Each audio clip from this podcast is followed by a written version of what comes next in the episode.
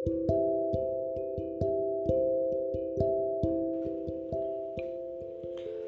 నేస్తాలు. మన నిన్నటి కథలో మరి రాజు మంచాన పడ్డాడు కదా ఆ తర్వాత ఏం జరిగింది? రాజుగోల చూడలేక ఆస్థాన వైద్యుడు మళ్ళీ యోచించి మహేంద్రమణి అని చెప్పి ఒక మణి ఉంది. ఎలాగైనా అది తెప్పించగలిగితే శస్త్రచికిత్స అవసరం లేకుండా జబ్బు తగ్గిపోతుంది. ఆ మణిని ఇలా తాకిస్తే చాలు ఎలాంటి రోగమైనా నయమైపోతుంది అంటూ సూక్ష్మమైన ప్రక్రియ చెప్పాడు.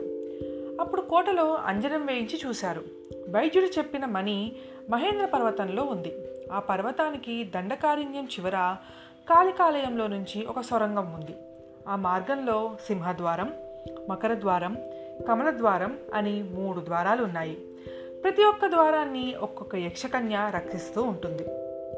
ఆ యక్షితల్ని గెలిచి ఆ ద్వారాలు దాటి వెళ్ళి ఆ మహేంద్రమణిని తీసుకురావాలి. ఇంత పని చేసుకురావటం దుస్సాధ్యమని తెలిసే వరకు రాజబల్లగమంతా ఈ మణిని సాధించి తేవటం మా తరం కాదు అని చెప్పేశారు. ఎవరి వల్ల కాకపోతే రాజ్యంలో చాటింపు వేయించండి.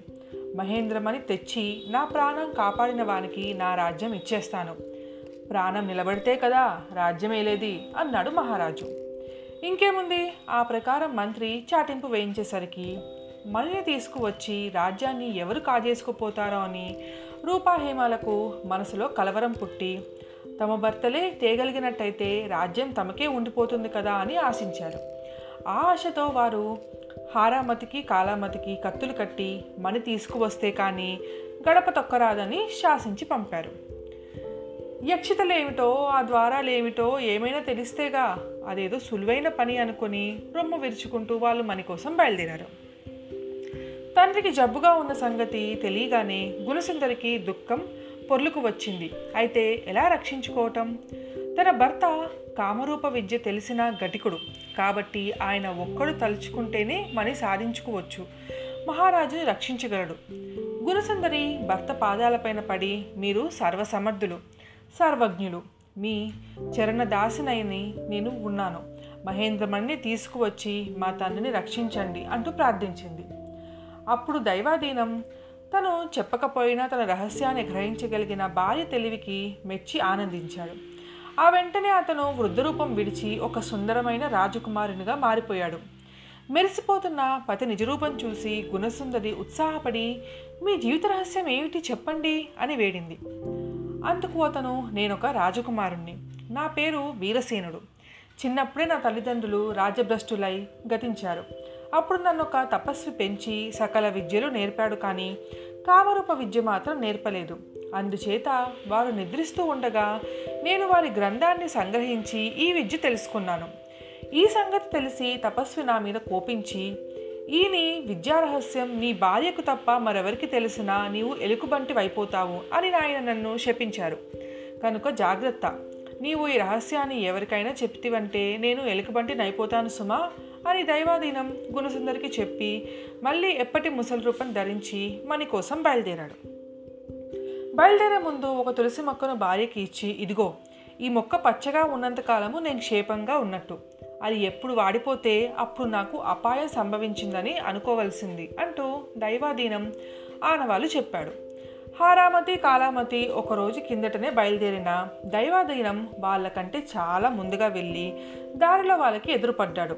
ఇతన్ని చూడగానే వాళ్ళు నీ బతుక్కి నువ్వు మని సాధించుకురావటానికి బయలుదేరావా? నీ అవతారానికి తోడు రాజ్యం కూడా కొట్టేద్దామని చూస్తున్నావా? అని హేళన చేశారు. అందుకు దైవాధీనం. అబ్బే నేనేమిటి? మనని సాధించుకురావటం ఏమిటి? అక్కడ వింతలు విశేషాలు ఏమిటో చూసి వద్దామని వచ్చాను. నన్ను కూడా మీ వెంట తీసుకువెళ్ళండి అని ప్రాధేయపడినట్టు నటించాడు. వాళ్ళు సరే మేము వాయు వేగాన వెళ్తూ ఉంటాము.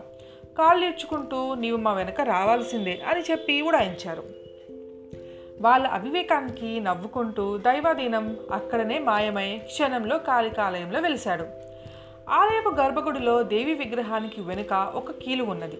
అది తిప్పితే ఆ విగ్రహం వెనక్కు తిరిగి మహేంద్రగిరికి వెళ్ళే సొరంగ ద్వారం తెరుచుకుంటుంది. ఆ కీలకం తెలిసిన దైవాధీనం సౌందర్యవతి అయిన ఒక స్త్రీ రూపం ధరించి శృంగారంగా ఆడుతూ పాడుతూ అక్కడ వాళ్ళ కోసం నిరీక్షిస్తూ ఉన్నాడు. కొంతసేపటికి రొప్పుతూ రోజుతూ హారామతి కాలామతులు అక్కడికి చేరుకున్నారు. స్త్రీ రూపంలో దైవాధీనాన్ని చూసి ఆమె యక్షిత అయి ఉంటుందనుకొని కత్తులు దూశారు వాళ్ళు. కానీ క్షణంలో ఆమె అందానికి తన్మయిలైపోయారు. దైవాధీనం వాళ్ళని ఒక ఆడ ఆడించి చివరికి గీకురించిపోయి సొరంగంలో మాయమైతూ వాళ్ళకు వినిపించేటట్టు వికటంగా నవ్వాడు. అది విని హారామతి కాలామతులు కళ్ళు తెరిచి ఆ యక్షిత తమను తప్పించుకుపోయి వెక్కిరిస్తుందనుకున్నారు. దాని పని పట్టాలనే ఉద్దేశంతో అటు ఇటు గాలిస్తూ పోయి వాళ్ళు కూడా ఆ సొరంగంలో పడ్డారు. పడితే పడ్డారు. ఎలాగో సొరంగం కనిపించింది కనుక వీపుడు దులుపుకొని అందులో చొరబడ్డారు. వీళ్ళని చూసి దైవాధీనం నిజరూపంలో వెలికిలా పడుకొని గుండె మీద ఒక బండ పెట్టుకొని ఆరున్నొక్క రాగం ఆలపించాడు. అంతలో హారామతి కాలమతులు వాళ్ళని రక్షించగల మొనగాళ్ళమంటూ వచ్చి గుండెపై ఉన్న బండను తీసివేసి దైవాధీనాన్ని పరామర్శించారు. అతను యక్షిత యక్షిత అని భయం నటిస్తూ మెల్లగా లేచాడు. ఓస్ ఈ మాత్రానికే భయపడుతున్నావా? లేలే యక్షితని మటుమాయం చేసి వచ్చాములే అని అన్నా తమ్ముడు ఏకకంఠంతో ప్రగల్భాలు కొట్టారు. వీళ్ళ దచ్చీలకి లోపల నవ్వుకొని అయితే పదండి అంటూ దైవాధీనం దారితీశాడు. ఈ విధంగా వాళ్ళను దద్దమ్ములుగా చేసి ఆడిస్తూ దైవాధీనం సొరంగ మార్గం బట్టి వెళ్తూ ఉన్నాడు. అలా ముగ్గురు వెళ్ళగా వెళ్ళగా కొంత దూరంలో సింహద్వారం ఉన్న గుహ చేరుకున్నారు. అక్కడ అంతటా పుర్రెలు అస్థిపంజరాలు ఏమేమో కనబడుతున్నవి. పొగలు ఎగిసి వస్తున్నాయి. గొండ్రింపులు వినబడుతున్నాయి. ఇటువంటి భయంకరమైన ప్రదేశాల మధ్యన యక్షిత వీణ వాయించుకుంటూ కూర్చో ఉన్నది మరి వాళ్ళు ఆ యక్షితని గెలిచారా? లేదా యక్షితకి వీళ్ళే బలైపోయారా? ఆ తర్వాత ఏం జరిగింది? రేపటి గదిలో తెలుసుకుందాం మీ జాబిల్లి.